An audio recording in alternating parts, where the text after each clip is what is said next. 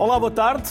As farmácias e os farmacêuticos são muitas vezes o primeiro contacto da comunidade com os cuidados de saúde. Em Portugal há cerca de 3 mil espaços farmacêuticos e o Ministro da Saúde já se referiu a eles como potenciais lugares de promoção de literacia em saúde. Por isso mesmo, hoje falamos de farmácias no Sociedade Civil. E começamos aqui em estúdio com Emma Paulino. A Emma Paulino é presidente da Associação Nacional de Farmácias. Daqui a pouco teremos mais convidados que vão entrar à distância. Olá, Emma, obrigado pela Boa simpatia, tarde. obrigado pela disponibilidade e parabéns, antes de mais, porque vocês receberam há poucos dias um prémio das farmácias de Portugal com uma marca de maior confiança no setor do retalho. Exatamente, na área da saúde, precisamente. E esta é decorrente da proximidade que temos com a população e também de- do reconhecimento que a população tem eh, de que as equipas das farmácias de facto se preocupam com os seus problemas de saúde, se preocupam com a sua vida e que procuram dar resposta eh, a esses mesmos problemas eh, com as ferramentas que têm ao seu dispor. Hum, Muito bem. Boa entrada. Forte e com, e, com, e com entusiasmo. É esse entusiasmo, é esse carinho, essa proximidade que os farmacêuticos e quem está atrás de um balcão nas farmácias dedicam às comunidades, porque muitas das vezes, grande parte das farmácias estão no interior do país, onde as pessoas têm menos acesso a pontos de saúde ou aos seus médicos de família, até mesmo aqueles que não o tenham. Por isso, estão a ser empoderados os farmacêuticos e as farmácias para terem essa maior proximidade às comunidades e às pessoas. Uh, Sim, de facto. É uma proximidade que já existe há bastantes décadas e gerações. Eu própria sou terceira geração de farmacêuticos e cresci numa farmácia comunitária onde tive a oportunidade agora, de assistir, em Almada. Portanto, avô, ou A avó, a mãe, mãe, agora o meu irmão, a minha irmã, o meu marido e os meus dois sobrinhos mais velhos já estão na Faculdade de, de Ciências Farmacêuticas e, portanto, Está já vai para a a quarta geração. Exatamente. E e eu fui inspirada, precisamente, a ser farmacêutica por aquilo que observava na farmácia do meu avô, porque a farmácia do meu avô era muito perto da escola, eh, onde eu tinha aulas. e ia nós, para a farmácia. Exatamente, tínhamos ordens para seguir imediatamente, eh, a seguir às aulas, seguir para a farmácia do meu avô. E era onde eu e o meu irmão, que temos eh, muito poucos meses de diferença, nos dirigíamos após eh, as aulas e ali ficávamos, eh, mas não sem sempre alguma coisa para fazer. O meu avô identificava sempre algumas tarefas que nós, a que nós nos pudéssemos dedicar na farmácia. Tais como? Arrumar as embalagens dos medicamentos nas gavetas, limpar o chão, limpar as prateleiras, ajudar a organizar o back-office da, da farmácia na altura. Eh, Isso agora seria fazíamos trabalho de infantil. tudo. Fazíamos de tudo. É verdade, é verdade. Mas foi bastante mas útil. não fez mal nenhum. Não, não fez mal nenhum, aliás, foi bastante útil e inspirou-me, ou seja, foi isso que me inspirou a ser farmacêutica. Era aquilo que eu observava, ou seja, eh, esta proximidade que havia entre o meu avô e a comunidade, eh, as pessoas em particular, a forma como se dirigiam ao meu avô com aquele carinho eh, de quem sabiam poder receber eh, ali cuidados de saúde em troca. E ainda hoje em dia, o meu avô já faleceu há, uns anos, eu tenho pessoas que me dizem o seu avô salvou-me a vida naquela vez que eu tive aquele problema de saúde. E, de facto, porque a Almada também evoluiu muito enquanto cidade, mas quando os meus avós implementaram as suas farmácias, uh, a zona era ligeiramente diferente, tinha menos uh, acesso a cuidados de saúde e a farmácia era já na altura a primeira porta de entrada e muitas das vezes a única porta aberta para a população em termos de cuidados de saúde. E sobre essa matéria, até uma outra curiosidade, uh, era muito frequente quando eu entrava na farmácia ao, ao final da tarde, encontrar lá o médico do Centro de Saúde de Almada. E, ele ia lá para a farmácia e sentava-se ao lado do meu avô a ler ah, as circulares, inclusivamente da Associação Nacional das Farmácias, na altura, para se manter a par das atualizações em termos do setor farmacêutico e ah, a nível clínico no, no geral. Ah, o- havia uma ligação também entre as farmácias já na altura e os médicos, que entretanto foi sendo dificultada pelo facto de surgirem cada vez mais necessidades em saúde e cada profissão, no fundo, depois estar a trabalhar dentro das suas próprias paredes, mas que agora, ah, interessantemente, ainda este ano, com algumas alterações, tanto ao nível legislativo como em termos operacionais, abrimos novamente estes canais de comunicação, agora por via digital, ah, mas muito à semelhança daquilo que eu observava quando era mais miúda. Emma, vamos eh, manter-nos um pouco na história Daqui a pouco já voltamos ao presente. Vamos chamar o João Rui Pita, que é professor de, da Faculdade de Farmácia da Universidade de Coimbra, para continuarmos esta parte mais histórica. Uhum. Olá, boa tarde, bem-vindo. Olá, boa tarde. vamos até onde? Até às boticas? Pode ser. Não a boticas. Acho muito bem. Mas às boticas. Não a boticas, mas às boticas. Exatamente, exatamente. Uh, gostaria, antes de mais, de felicitar o vosso programa. É um programa muitíssimo bom de grande qualidade e felicito tanto o apresentador, o Luís Castro, como toda a produção. É um programa que sempre que posso vejo e os meus parabéns. Obrigado. Ora, vamos às em nome de todos, obrigado. vamos às boticas, então. Uh, a atividade, a atividade boticária, a profissão de boticário, é uma profissão uh, com grande história, muito grande história. É uma profissão que cujos primeiros relatos de existência de boticários em Portugal vão para o século XIV. Uh, e a partir do século XV há um documento muito importante que é a Carta de Privilégios, uh, em que, uh, de Afonso V, em que vem para Portugal o mestre Ananias, que era um boticário árabe de Ceuta, com o objetivo de reorganizar a farmácia em Portugal. Esse era o grande objetivo da, do, desse documento, porque se pensava que a farmácia estava de alguma maneira desorganizada e era preciso organizá-la porque era uma atividade de grande serviço à população. Uma atividade eh, de grande importância eh, no, na preparação dos medicamentos e na distribuição desses medicamentos.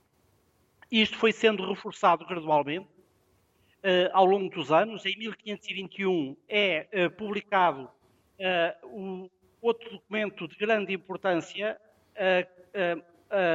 o Regimento do Físico-Mor do Reino de 1521, que estabelece um conjunto de regras, desde logo, primeira, a existência de um boticário em cada farmácia, esse boticário devia ser o proprietário da farmácia.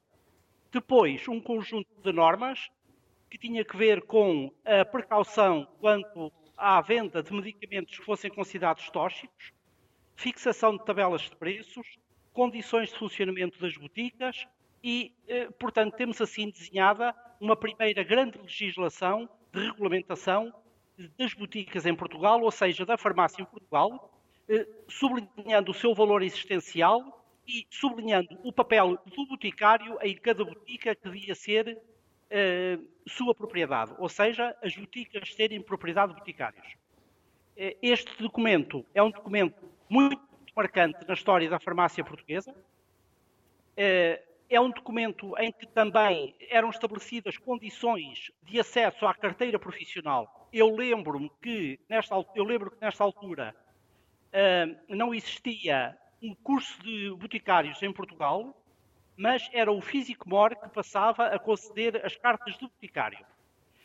Os primeiros estudos farmacêuticos na universidade surgem na Universidade de Coimbra, que era a única existente no país, justamente no final do século XVI, e que se manteve a par com esta via do físico-mor até uh, muito tarde, até meados do século XIX, quando são fundadas as escolas de farmácia da Universidade de Coimbra de então de 1521 até 1772, na Universidade o regime mantém-se uh, semelhante e em 1772 é alterado pela reforma pombalina da Universidade de Coimbra, que valoriza uh, a formação do, do, do boticário e, e tem um papel muito importante na própria formação científica do boticário, que começa efetivamente a dar os primeiros passos.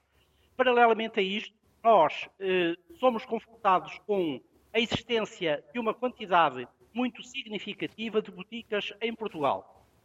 Eh, as boticas representavam uma, um lugar de grande apoio para a população. Na altura, o boticário tinha como competências colher as matérias-primas e selecionar as matérias-primas que eram úteis à preparação dos medicamentos e depois transformá-la esses medicamentos e uh, comercializar esses mesmos medicamentos. Uhum. Quando, quando fala do passado, fala das farmácias e fala dos farmacêuticos. E o cliente também sempre teve as mesmas preocupações? Uh, as preocupações do boticário quanto relativamente ao cliente? Não, a nós, nós eh, utentes das farmácias, procurávamos nas farmácias eh, antigamente o que procuramos agora? Adaptado àquilo que as boticas viviam na altura, sim, sim, sim. Uh, as boticas... Era uma proximidade, era quem tinha mais proximidade ao utente, não é? Exatamente, exatamente, exatamente. As boticas estavam uh, uh, muito disseminadas pela população portuguesa. Eu tenho aqui alguns dados, por exemplo, uh, dados de, por exemplo, em meados do século XIX, Portugal tinha cerca de 3 milhões de habitantes, pelos dados que eu, que eu tenho, e consultei uma estatística desta altura, de 1842, em que eh, se dizia que Portugal tinha 1.351 farmácias. 1.351. Um bocadinho, um bocadinho mais proporcionalmente do que agora. Exatamente, exatamente, exatamente. Mais proporcional do, do que agora. Uh, o, a necessidade das boticas, uh, as boticas eram, um, eram um, um, um, estabelecimento necessário à população. Era um estabelecimento necessário à população. Uh, a população recorria às boticas, eh, naquele caso, portanto, até século XIX, podemos dizer, eh, pelos estudos que tenho feito, essencialmente por causa do medicamento, mas a partir do século XIX as boticas começam a. porque a atividade farmacêutica se cientifica mais, eh, laboratorializa-se muito mais e, portanto, começa a abrir o seu o seu papel a outras áreas eh, que não apenas à questão do medicamento, mas outras áreas relacionadas com o medicamento, eh, áreas assistenciais, áreas de saúde, mas não exclusivamente com medicamento, e, que hoje, enfim, vai desembocar naquilo que nós temos hoje, uma rede excelente de farmácias e uma atividade de grande, de grande interesse público, posso assim dizer. João Rui Pita, já voltamos à conversa. Vou agora aqui à, à EMA uh, e, e, já voltamos à, à, conversa. EMA, o Ministro da Saúde, o Diretor Nacional do SNS, um quer que vocês tenham mais competências, mais intervenção e o outro quer que vocês sejam a maior rede de contacto do SNS. Estão capacitados para tal? Sim, sem dúvida alguma. Falávamos precisamente de números eh, e, em termos de números, nós temos aproximadamente, como já foi referido, eh, quase 3 mil farmácias distribuídas por todo o território nacional, de uma forma bastante capilar. Existem, como foi referido, eh, uma série de regras associadas à instalação de farmácias que permitem garantir que as farmácias estão, de facto, distribuídas por todo o território, não se abre território uma nacional. farmácia só porque eu quero, como Exatamente. Um café, não é? há, há, há, há, há licenças atribuídas pelo Infarmed, que é a autoridade Autoridade Reguladora do Medicamento e que tem em conta precisamente ah, a capitação, ou seja, o número de pessoas que existem numa determinada zona e o facto das farmácias se dever uh, uh, distanciar umas das outras de forma a garantir essa rede Capilar. que cobre o território nacional. Mas, acima de tudo, eu penso que o mais relevante e até aquilo que nos. Uh, evidencia uh, mais e que, e que, nos separa até de alguns outros países uh, da, da Europa, até num, pela, numa perspectiva positiva, é a elevada qualificação das nossas equipas. Nós temos mais de quatro farmacêuticos em média por farmácia. Isto é uma rede muitíssimo uh, qualificada uh, e, como dizia, uh, um número de farmacêuticos em média por farmácia muito superior àquela que é a média da União Europeia. e isto possibilita precisamente nós abrirmos outras áreas de atividade e podermos, em complementaridade com, com as instituições e os outros profissionais de saúde, quer trabalhem ao nível do Serviço Nacional de Saúde, quer a nível privado ou a nível social, podermos complementar-nos nas nossas competências e poder proporcionar uma jornada de saúde uh, mais fácil uh, às pessoas uh, de uma forma geral. E, portanto, hoje em dia nós trabalhamos de facto em articulação e nessa perspectiva de complementaridade. observamos isso precisamente agora ao nível da campanha de vacinação, em que tivemos as farmácias lado a lado com os centros de saúde numa perspectiva de um, facilitar o acesso e aproveitar todas as oportunidades para vacinar a população, quer contra a gripe, quer contra a Covid, numa época já pós-pandemia em que sabíamos que poderia haver uma maior hesitação vacinal e em que poderíamos comprometer as taxas de cobertura que historicamente Portugal sempre manteve uh, ao longo dos anos. Uh, e, uh, de facto, aquilo que se comprova com os dados que temos ao dia de hoje é que a campanha vacinal correu muitíssimo bem, tanto ao nível da gripe como da Covid. Na Covid, com uma menor taxa de cobertura do que em anos anteriores, o que também já era expectável devido precisamente a alguma hesitação vacinal e uma fadiga uh, uh, em termos uh, vacinais, mas com um destaque muito positivo até perante outros países que de facto viram a sua cobertura vacinal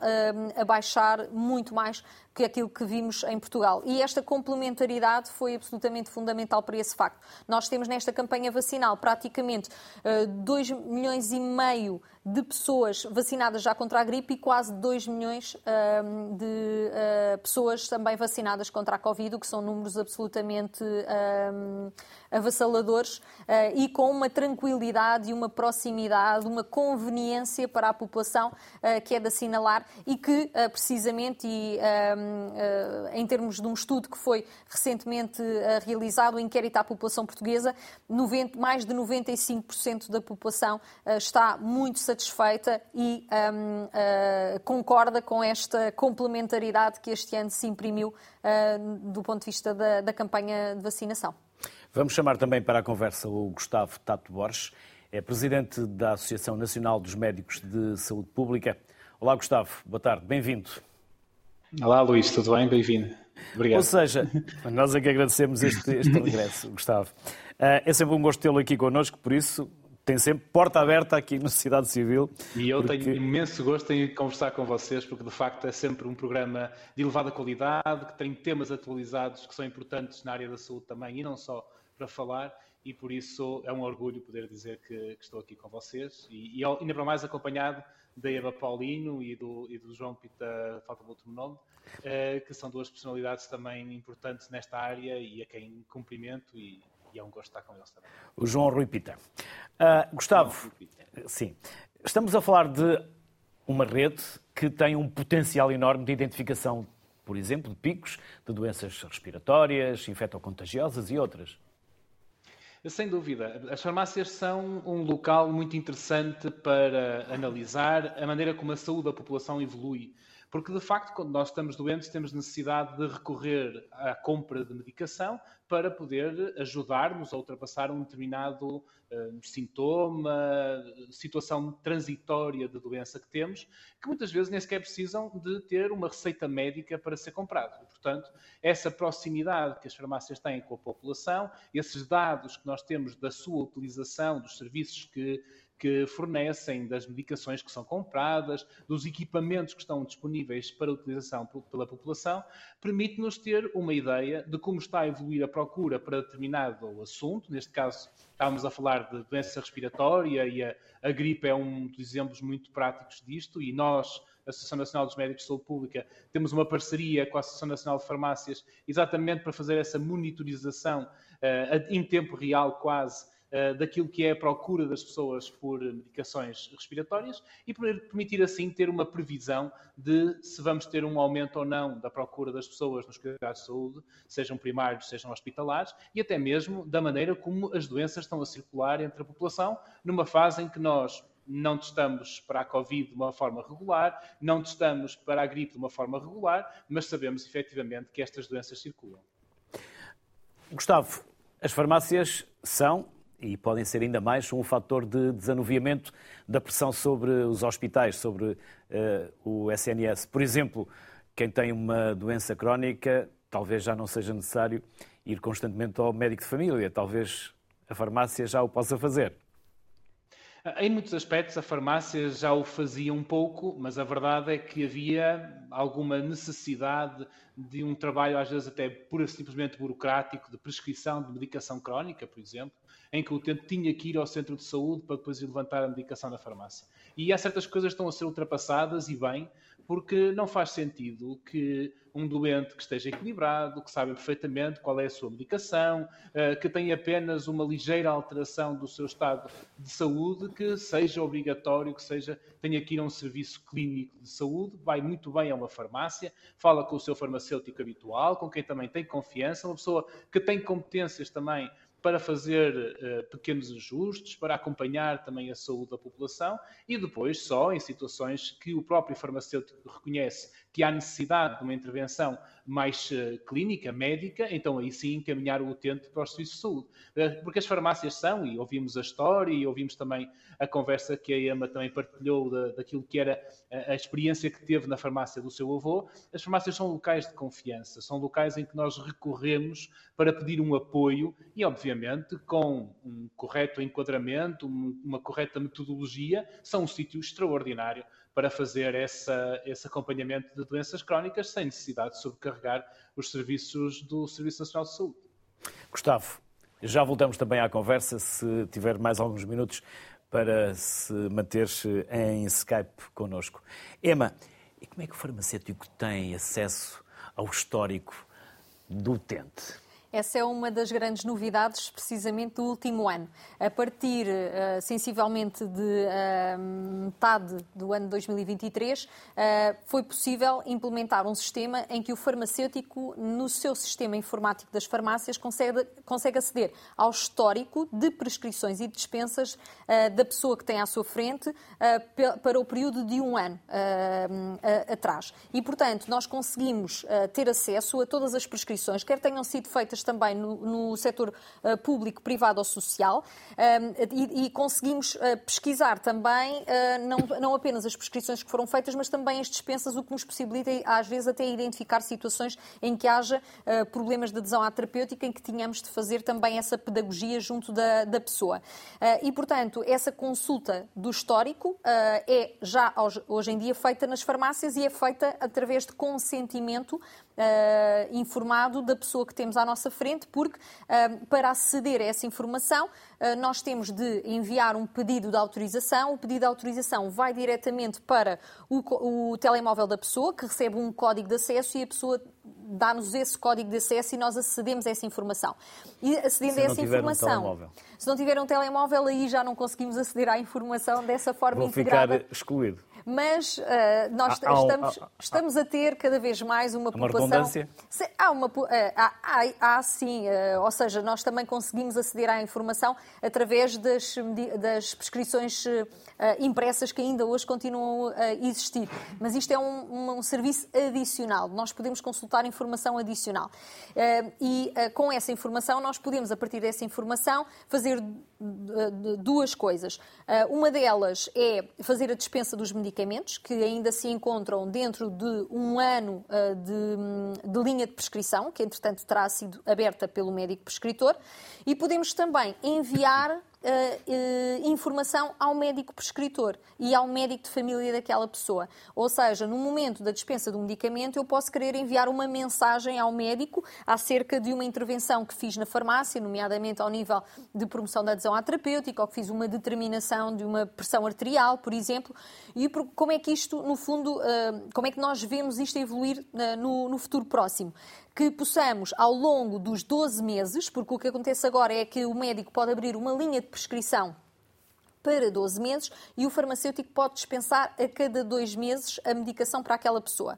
Ora, nós podemos também, através deste mecanismo de comunicação, poder transmitir uh, mensagens importantes ao médico, nomeadamente em termos da efetividade e da segurança das terapêuticas, alertar para alguma reação adversa que tenha surgido ou uh, ter feito uma determinação na farmácia e colocar esse valor, por exemplo, no registro de saúde eletrónico, ou mesmo aplicar, por exemplo, um questionário de efetividade da terapêutica validado, eh, que possamos integrar esses resultados na ficha clínica da pessoa. Isto significa que passado um ano, quando a pessoa vai ao médico, eh, o médico poderá aceder a toda esta informação que, eh, que, o farmacêutico introduziu no sistema durante aquele ano de terapêutica e tomar a sua decisão clínica de uma forma mais informada e com mais dados, uh, sem ser necessário pedir até eventualmente uh, outros exames ou meios complementares de diagnóstico. Claro que ao longo deste ano, se acontecer alguma coisa que justifique um reencaminhamento mais precoce ao médico, o farmacêutico também o deve fazer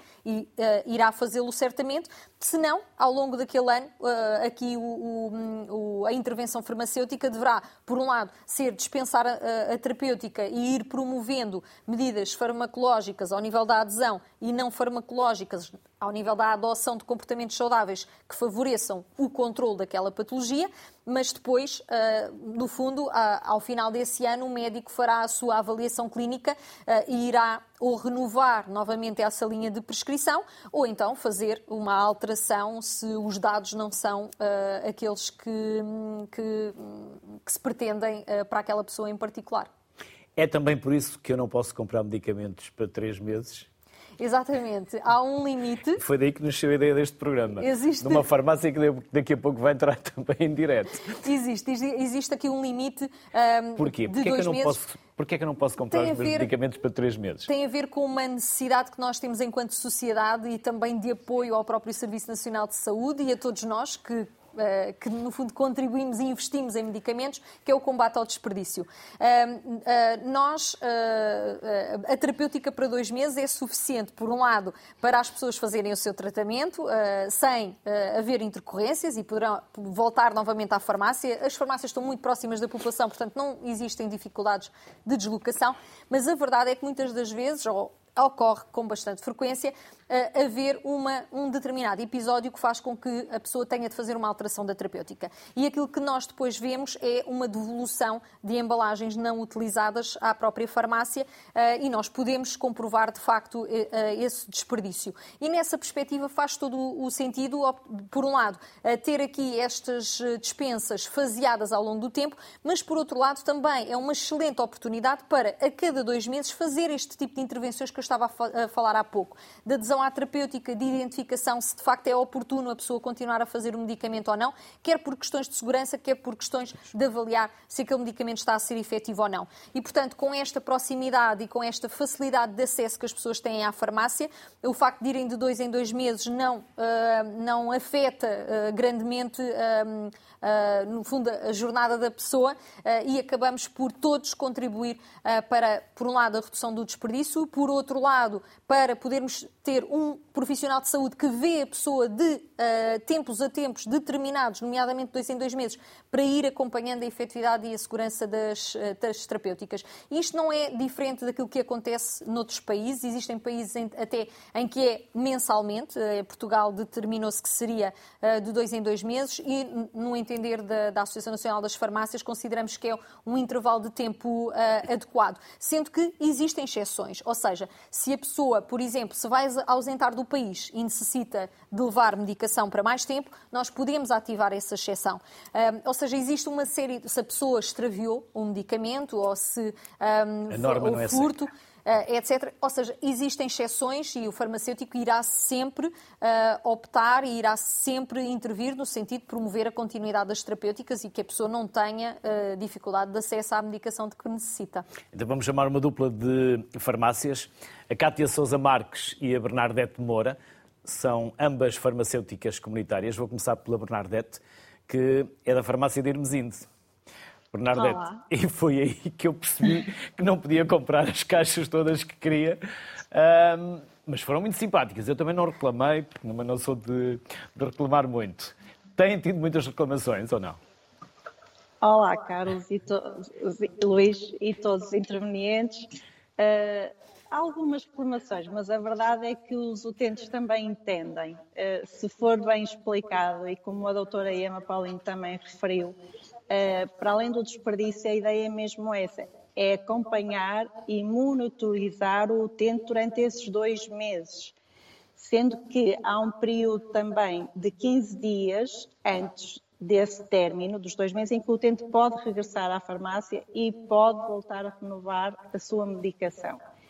E durante esse tempo, ou seja, durante esse próprio ano em que o, o utente não vai ao médico, nós temos essa oportunidade, quer por rastreios uh, que nós possamos fazer para que, quando chegue a essa altura, o médico possa ter toda uma informação clínica que lhe permita mais facilmente fazer a continuação da terapêutica ou não.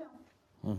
Uh, e por isso sim, os nossos diga, utentes são muito compreensivos connosco, porque nós também tentamos ir ao encontro das necessidades dos nossos utentes. E eu acho que foi isso que aconteceu com o Luís. Foi. É, por acaso a Bernadette estava ao lado e é, é, também foi simpática, mas não fui atendido por si. Não fui atendido por si. mas foi muito bem atendido, com certeza. Aliás, por isso é que eu vou voltando. Sempre que vou a Hermesinde, vou à vossa farmácia. Faz muito bem. Cátia, e convosco? Também? Olá, boa, Olá, boa tarde. Permitam-me que agradeça o simpático convite para participar no programa e dizer que é sempre um gosto e cumprimentar todos os convidados, telespectadores eh, e, como é evidente, o apresentador, Luís. Uma boa tarde. Eh, obrigada pela questão. Uh, efetivamente foi aqui uma mudança e todos os dias temos que explicar às pessoas uh, o impacto desta, desta mudança da dispensa apenas para dois meses um, por uma questão de segurança, às vezes as pessoas querem ter aquele estoque na farmácia para garantir que não falha o medicamento e que não põe em causa um, o seu tratamento e a sua saúde. Um, eu gosto sempre de encontrar oportunidades e de e encontrar as mais-valias e os aspectos positivos uh, em todas as medidas. Neste, efetivamente, encontro uh, que é uma oportunidade a cada dois meses de, de, de acompanharmos as pessoas na sua saúde, a identificar uh, e perceber como é que está a monitorização da sua doença, um, promover alguma promoção da saúde, capacitar as pessoas. Sabemos que as pessoas, uh, sempre que conhecem melhor a sua saúde, também são mais capazes de fazer a gestão da sua saúde. Um, e também podemos detectar algumas situações clínicas um, mais precocemente. Portanto, aqui uh, parece que tenha eu a oportunidade e instrumentos e ferramentas também para promover uh, estes acompanhamentos uh, necessários das pessoas e, idealmente, em colaboração com os restantes profissionais de saúde da minha comunidade, porque eu acho que isto aqui é importante pensarmos. Nós trabalhamos em comunidade e nesta relação com outros profissionais de saúde, efetivamente, nestes acompanhamentos a cada dois meses, podemos uh, prover ganhos em saúde, mais eficiência, melhor controle das doenças uh, e, e, é muito positivo uh, para as pessoas. E é, e é para elas que trabalhamos todos os dias. Cátia e Bernadette, já voltamos à conversa também, se tiverem mais uns minutos para ficarem connosco. Volto ao, ao João. João, falámos da longa história, desde as boticas até às farmácias, mas também há uma longa história de formação uh, dos farmacêuticos em Portugal. Sim, uma história muito longa que se cruza exatamente com a história das, das boticas. O, é uma história muito sinuosa, a história da formação. Uh, veja que eu há pouco já tinha referido que existem exames para atribuição de cartas de boticário em Portugal eh, desde o século XVI, desde 1521. Esta era a atribuição era feita atra, através de um exame que era tutelado pelo físico-mor. O físico-mor do, do reino era, digamos, um misto de, se é possível fazer essa comparação, de um diretor-geral de saúde, do ministro da saúde, eh, e, portanto, ele tutelava os exames do boticário. E aqueles que quisessem ser boticários, a partir de 1521, tinham que ter essa carta profissional. Embora, a partir de finais do século XVI, na Universidade de Coimbra, que então era a única existente no país, existisse uh, uma, um curso de boticários, não uma faculdade, mas um curso de boticários, para atribuir uh, o, a carteira profissional também. Não era uma licenciatura, não era um, uma habilitação semelhante à obtida noutras faculdades, era, podemos dizer, um curso prático profissional. De resto, a aprendizagem era feita nas boticas também.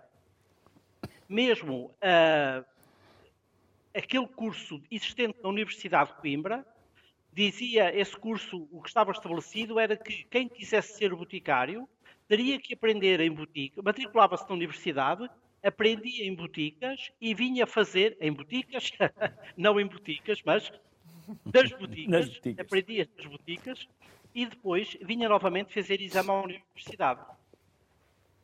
Uh, este estado de coisas alterou-se um pouco com a reforma pombalina da Universidade de Coimbra, que introduziu uma componente muito grande química e de uh, técnica farmacêutica muito mais acentuada na formação dos boticários, mas manteve-se a via paralela até 1836.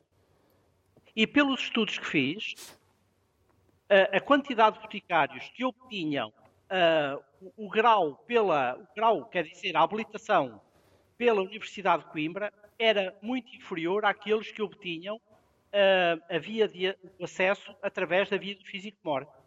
Este estado de coisas altera-se com a fundação das escolas de farmácia em 1836. Pela primeira vez temos escolas de farmácia, Coimbra, Lisboa e Porto.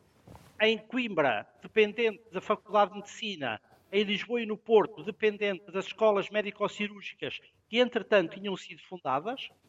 E esta reforma, além do plano, da alteração do plano institucional, temos aqui uma, uma valorização com esta reforma do, da formação do boticário. O boticário começa a, a, a, ter uma formação muito mais vasta em conhecimentos de química, em conhecimentos de, de, zoologia, em conhecimentos de física, em conhecimentos de botânica, para além de aprofundar bastante mais os conhecimentos em matéria de técnica farmacêutica. Em 1902, as escolas de farmácia, pela primeira vez, passaram a conceder uh, o, ou melhor, o, o, curso passou a ser considerado superior, o curso passou a ser considerado superior, um curso uh, que não era, uh, que não conduzia a nenhum grau académico, grau de licenciado ou de bacharel ou outro, era um curso profissional. Em 1911 e 1918, as escolas ganham autonomia relativamente às faculdades de medicina de Coimbra e de Lisboa e do Porto, que entretanto haviam sido, uh, haviam sido fundadas, e em 1921 temos a fundação das faculdades de farmácia de Lisboa, Coimbra e Porto, ou seja, uma transformação das escolas de farmácia em faculdades. Uh, é curioso uh, vermos que esta transformação da, do, do, este aumento da valorização científica do, do, do farmacêutico eh, eh, coincide exatamente com um reconhecimento, pelos estudos que eu tenho feito, reconhecimento social e reconhecimento de outras profissões próximas, nomeadamente a profissão de médico, do valor eh, do, do boticário do século XIX e a partir de meados do século XIX do farmacêutico esta transformação de boticário em farmacêutico é uma transformação que se dá em meados do século XIX. A própria terminologia legal, os textos legais que regulam o exercício da profissão, vão uh, uh, utilizando a palavra farmacêutico e deixando cair a palavra. E a, a palavra boticário. E uh, surge, começa a surgir gradualmente o nome de farmácia e a ser extinto o nome de botica. Isto ao longo do século XIX. Eu recordo que eh, é no século XIX que é fundada a Sociedade Farmacêutica Lusitana, inicialmente com o nome de Sociedade Farmacêutica de Lisboa, em 1835. Eh, surge eh, a segunda farmacopeia oficial portuguesa, também datada de 1835, e em 1836 surgem as escolas de farmácia. Portanto, eu, o século XIX é um século importantíssimo na afirmação eh, profissional e social do farmacêutico e das próprias farmácias. É um, é um século nevrálgico, digamos, é um, é um, uma, é um, um, um ponto nuclear tanto da, da, da, afirmação das boticas como da formação dos, eh, dos farmacêuticos. Eh, de, de 1921 até à atualidade, depois, enfim, é um trajeto uh, também algo sinuoso, que as escolas de farmácia, as faculdades de farmácia de Lisboa e de Coimbra passam a, com o Estado Novo à condição de escola e reaparecem novamente eh, em 1968, tendo-se mantido apenas como faculdade a Faculdade do Porto, eh, e depois eh, temos, já eh, numa passado muito próximo, toda uma adaptação às, do ensino às diretivas europeias e, e o alargamento também, para além do Serviço Público de Formação de Farmacêuticos, às instituições privadas. Isso já muito perto. João Rui Pita, obrigado pelos contributos que obrigado. nos deixou, obrigado por esta componente e por este contexto histórico. Bem-haja e até uma, até uma próxima oportunidade. João, obrigado. Obrigado. Emma, farmacêutico, profissão de farmacêutico, uhum. é atrativa? Temos capacidade de retenção em Portugal? Ou também estão a emigrar? Bem, como referi, nós, eh, do ponto de vista da farmácia comunitária, temos de facto uma média de farmacêuticos a trabalhar nas nossas farmácias eh, muitíssimo elevada até eh, face a, outros países. Agora, aliás, como foi aqui referido, houve alterações significativas ao nível dos, dos currículos a nível da União Europeia, até numa perspectiva de uniformização para tornar mais fácil a mobilidade dos profissionais com este tipo de qualificações. E, portanto, neste momento, qualquer, qualquer pessoa que, se, que faça uh, o seu ensino em Portugal numa das universidades, quer públicas, quer privadas, e que se inscreva na Ordem dos Farmacêuticos, está apto a poder trabalhar noutros países uh, da União Europeia com uh, toda a facilidade. Então, só tem, no fundo, se inscrever precisamente nos órgãos de regulação da, da, profissão nesses países. Isso faz com que, de facto, num mundo cada, num mundo cada vez mais global e plano, como nós costumamos dizer, que haja, de facto, essa mobilidade.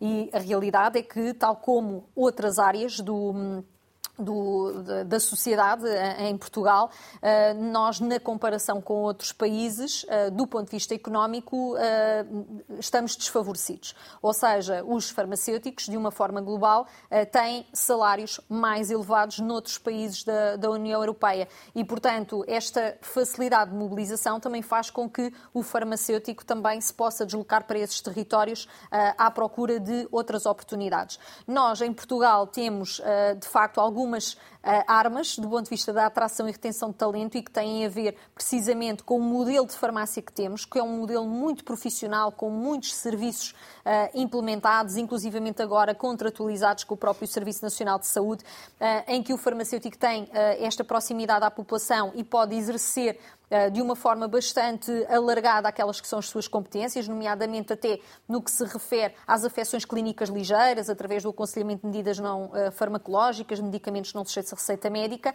Portanto, temos a nosso favor, precisamente, a prática profissional e o modelo de farmácia que temos em Portugal, eh, eh, claramente aqui estamos em desvantagem do ponto de vista económico, porque também não temos a mesma capacidade de pagar que outros países. E daí ser necessário também adotarmos eh, medidas que têm vindo a ser defendidas também pela própria Associação Nacional das Farmácias, que promovam a sustentabilidade financeira e económica das farmácias e que permitam continuar, no fundo, a investir nas farmácias em Portugal, tanto ao nível dos recursos humanos, quer ao nível das infraestruturas e equipamentos. Hum.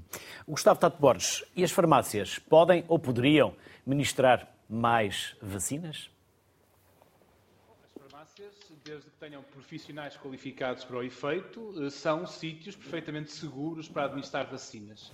A verdade é que aquelas vacinas que nós estamos habituados a ver nas crianças, do, do do Plano Nacional de Vacinação, acabam por estar muito interligadas com consultas de, ou de enfermagem ou de medicina e, portanto, acaba por ser já uma rotina bem instaurada. No entanto, campanhas de vacinação anuais, eh, situações em que é necessário abordar a população de uma forma mais alargada, eh, são sempre ótimos locais para promover a vacinação por exemplo, até mesmo a vacinação contra o tétano e a difteria, que é uma vacina que tem que ser dada regularmente ao longo da vida e que as pessoas tendencialmente se esquecem, vão mais vezes à farmácia do que vão ao médico de família, poderão ser aí alertados, poderiam ser aí inoculados, porque há uma máxima na saúde pública relativamente à vacinação, é que eh, aproveitar todas as oportunidades de vacinação é, é, este mantra que nos obriga a estar sempre disponíveis para este ato enquanto eh, profissionais de saúde.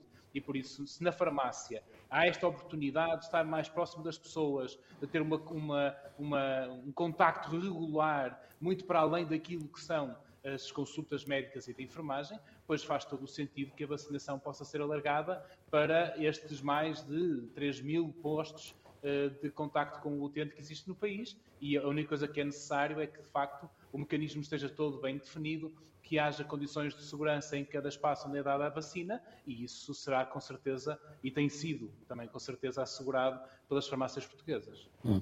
Gustavo, e é claramente um local de educação e de literacia para a saúde e muitas das vezes até para quase consultas de psicólogo ou psiquiatria.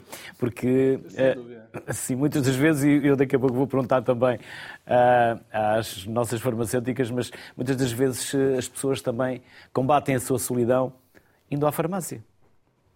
É, é como estávamos a falar já ao longo deste programa todo. A farmácia é um local de eh, contacto entre um profissional de saúde qualificado e um cidadão que vai regularmente àquela instituição tirar dúvidas, levantar a sua medicação, contar a sua vida e torna-se um local de aconchego aquelas histórias que, e volto a repetir, a Emma um bocado contou do avô que aconselhava, etc., ainda hoje em dia se vê por todas as farmácias, um pouco por todas as farmácias do país, e torna-se o único local de uma porta aberta e de uma facilidade de contacto entre estes profissionais qualificados e o cidadão que procura algum apoio, alguma ajuda ou até mesmo algum aconselhamento.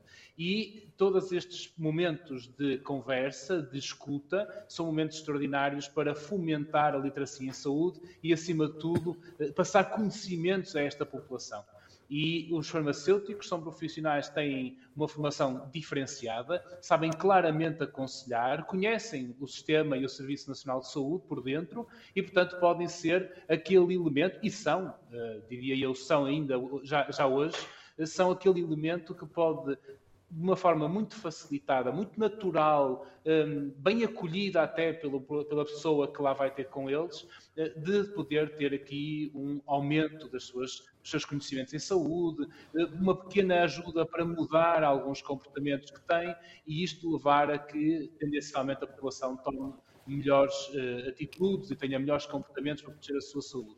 E, portanto, estes espaços todos e estes profissionais que temos, que são de uma ótima qualidade, são cada vez mais um recurso que temos que usar, que o Ministério da Saúde também deve colocar ao dispor da população, também nesta área, não só de que medicamento tomar ou não tomar, mas que atitudes ter durante o dia, a prática de exercício físico, a alimentação saudável, o evitar determinados comportamentos desadequados, como o tabaco, como não fazer análises regulares como o médico aconselha, etc. São tudo exemplos que os farmacêuticos podem, e acredito que fazem já, eh, mas pode ser muito melhor implementado para serem aquilo que o cidadão precisa. Um apoio, um aconselhar, um, um ombro amigo para ajudar a ter cada vez melhor.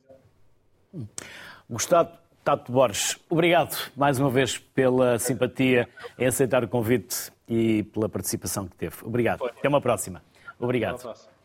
Volto à Cátia e à Bernadette, neste momento uh, julgo que continuam connosco, também por Skype. Começo pela Cátia. Cátia, eu falava desta proximidade, tantas vezes vocês são procurados, quase até por vezes só para que as pessoas possam ter alguém com quem falar? É verdade. Uh, trabalhar na comunidade, na proximidade das pessoas, em que todas as pessoas têm um rosto e um nome que nos é conhecido, uh, conhecemos as histórias, estamos próximos. E esta também é, é muito a base de confiança que as pessoas têm no seu farmacêutico e, e na farmácia.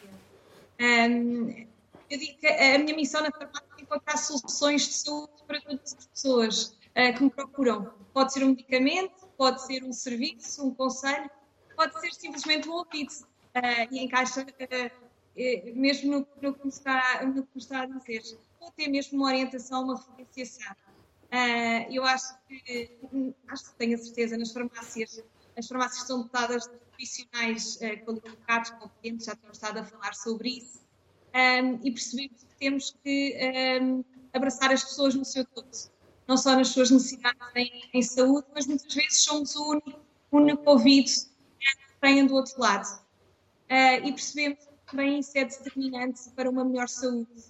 Uh, por isso, uh, é, é, importante que, mais do que qualquer intervenção que possamos ter em saúde, uh, deve refletir exatamente o que é a necessidade da pessoa, seja ela ser ouvida, para poder também gerar, gestir melhor a sua saúde. Um, que é, é também esta a missão que, com que trabalhamos todos os dias e, e tentamos também construir um futuro melhor. Bernardete, o mesmo?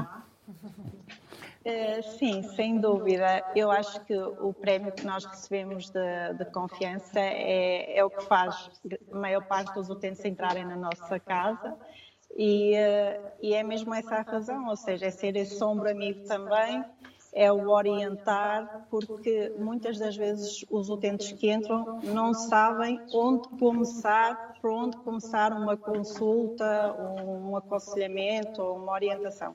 E essa é a nossa função também, como é óbvio. Uh, depois é assim, estamos em, em tempo de, de, campanha, só para lançar aqui alguns números. Nós, na verdade, temos 1, 1 milhão e 500 utentes sem médico de família. Eu não tenho médico de família, mas temos 10 milhões que têm um farmacêutico de família. Uh, e esse farmacêutico, na verdade, tem esse papel: é orientar, é, no fundo, conseguir com que a expectativa com o utente entra na nossa farmácia seja satisfeita, quer pelo aconselhamento, quer pela dispensa, obviamente, da receita, eh, mas no ouvir, no orientar e no aconselhar da melhor forma possível. Uh, e sermos criativos também, ou seja, peço desculpa, no caso de, e estamos a falar na literacia para a saúde, Uh, temos a, a, a sorte de, de, poder colocar a nossa criatividade em prática. Uh, na nossa farmácia nós temos, temos um grupo com 70 elementos de mamás e futuras mamás, por exemplo, e em que partilhamos diversa informação. Temos uma magazine, que é feita mensalmente também, eh, de forma a transmitir também alguma informação e esclarecer algumas dúvidas com, com os utentes e temos, temos depois uma formação também que nós fazemos uh, na nossa comunidade, quer em escolas, quer em lares e, e algo que nos solicitem, obviamente nós estamos disponíveis para estar juntamente com a nossa comunidade.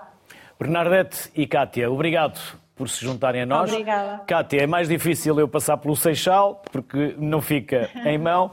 Bernadette, até qualquer dia, até embora eu quando entro aí na farmácia entro de forma anónima. Passo aí várias é. vezes, mais quando jogava no Irmesinho, agora que arrumei as botas já passo menos vezes. Mas eh, muito obrigado pela, é vossa, pela vossa simpatia. Obrigada. Eu entrei sempre de forma discreta e anónima. Bem-ajam e felicidades. Até uma próxima. Obrigada e até uma próxima. Obrigado, obrigado. Emma, costuma-se dizer, ou pelo menos digo eu, com o meu mau feitio, que quando uh, algo uh, queremos que não aconteça, ou se cria uma comissão ou um livro branco. Parece que não é o caso.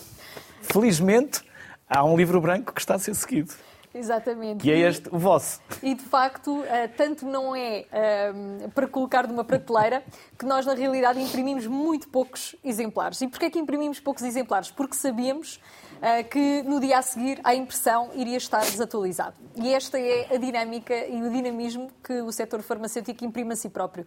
Nós temos muitas propostas, mas também fazemos uh, muitas ações, concretizamos muito. Uh, e muitas das coisas nós, reconhecendo que são Uh, intervenções e propostas que só dependem de nós próprios, nós implementamos. Não esperamos por ninguém, uh, apenas queremos saber se está alinhado aos interesses do país e se está alinhado com os interesses das pessoas. E, portanto, muitas das propostas, este livro foi, no fundo, tinha aqui dois objetivos, não apenas a produção do próprio livro, mas sobretudo o seu processo de construção, numa perspectiva em que foi, foi construído com as, com as farmácias, com as equipas das farmácias. Houve uh, sessões descentralizadas por todo o país para recolher as propostas de, de, das equipas. Houve uma série de interações também com personalidades nacionais e internacionais, outros profissionais de saúde, instituições. Um, ehm, ligadas ao, ao, Serviço Nacional de Saúde, ao setor social, ao setor privado, que nos ajudaram a construir essas propostas. E, no fundo, o livro está dividido em três. Eh, uma primeira, um primeiro conjunto eh, de propostas que se prendem precisamente com intervenções que as equipas das farmácias podem ter junto das pessoas que têm um impacto eh, positivo na jornada de saúde e, portanto, nomeadamente, por exemplo, uma que está em plena fase de implementação, a dispensa de medicamentos hospitalares em proximidade. É uma das propostas que está incluída. Depois temos um segundo conjunto de propostas que está associado àquilo que nós sempre fizemos ao longo dos anos, que é investir na capacitação técnica uh, das nossas equipas e investir no, na tecnologia, uh, para termos a certeza que, os que aproveitamos os desenvolvimentos tecnológicos e os colocamos ao serviço das equipas das farmácias e da população. Uh, eu lembro-me também que muitas pessoas, pelo menos em Almada foi assim, e sei que foi assim em muito, em muito lugar, local do país, viram o seu primeiro computador numa farmácia, porque as farmácias de facto se informatizaram e tiveram esta capacidade de adoção da tecnologia.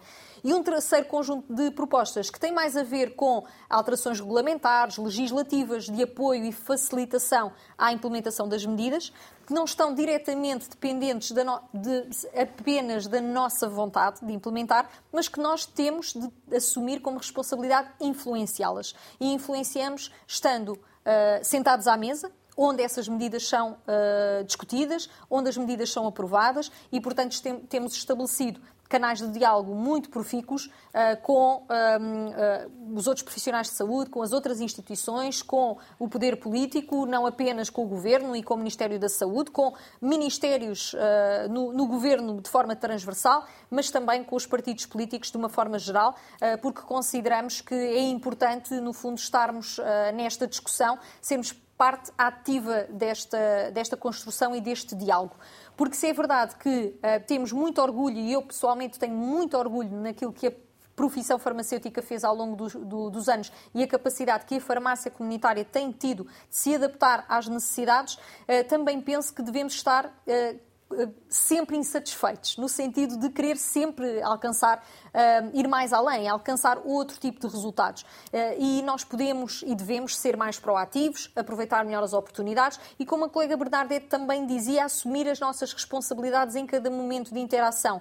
Não só termos uma postura de responder às necessidades que nos são apresentadas, mas, sobretudo, de ir ao encontro da comunidade e de, até tendo em conta a simetria de informação que muitas das vezes existe, orientar as pessoas para comportamentos mais saudáveis e orientar as pessoas também para soluções de saúde mais adequadas àquelas que são as suas necessidades.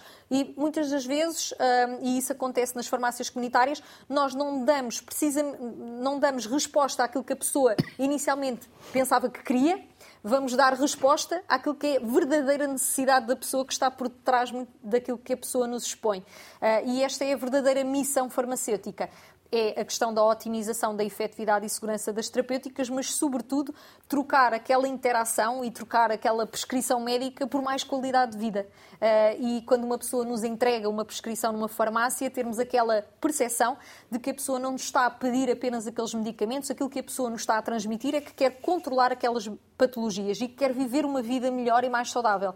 E nós, sabendo isto, temos de associar um, àquele atendimento, não apenas o medicamento certo, para a pessoa certa, na dose certa, no momento certo, mas, sobretudo, todos aqueles serviços e intervenções que potenciem o investimento que a sociedade no geral está a fazer naqueles medicamentos em particular. E por falar em investimento, abrir uma farmácia é um bom investimento para a comunidade e é um bom investimento também para quem empreende e o Estado trata-vos bem.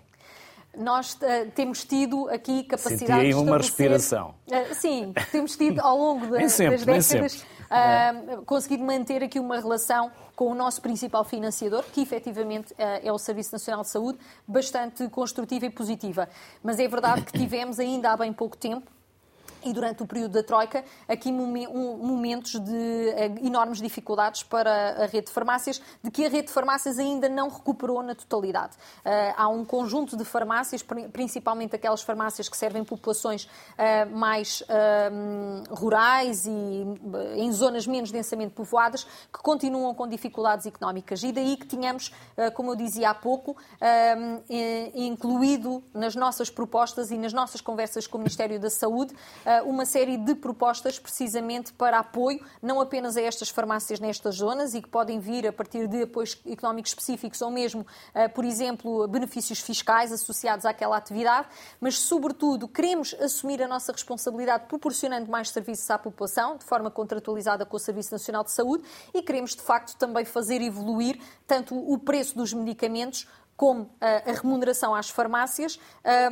de forma sustentável ao longo do tempo. Ainda há pouco tempo participava num, num, num debate em que se falava precisamente do preço dos medicamentos.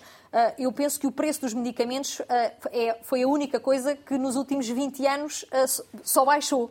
Uh, de resto, todos os outros bens de consumo, inclusivamente outros bens essenciais à vida, aumentaram o seu preço, porque é natural e, e, e vemos os ordenados a aumentar, os custos com serviços, e, portanto, nas farmácias é exatamente igual. E nós, em 2023 e 2024, já houve essa um, capacidade do Estado em reconhecer que nos medicamentos mais baratos tinha de haver aumentos para poder viabilizar a continuidade desses medicamentos no mercado eh, e estamos eh, convencidos que, de facto, vamos conseguir manter esse diálogo com o Estado de forma a manter e até melhorar a qualidade da assistência técnica farmacêutica. O, o, o, gráfico com a evolução dos preços Exatamente. dos medicamentos. Emma Paulino, muito obrigado pela disponibilidade. Foi um prazer. Pela simpatia. Parabéns pela capacidade de comunicação. Obrigado por nos ter eh, dado uma parte substancial do seu tempo e nos ter ajudado a darmos mais literacia também em saúde a quem está lá em casa. Bem-haja. Foi um gosto. E as maiores felicidades para todos. Hoje falamos deste papel essencial que as farmácias têm na sociedade e nos cuidados de saúde. Até amanhã, e por falar em saúde, saúde para todos.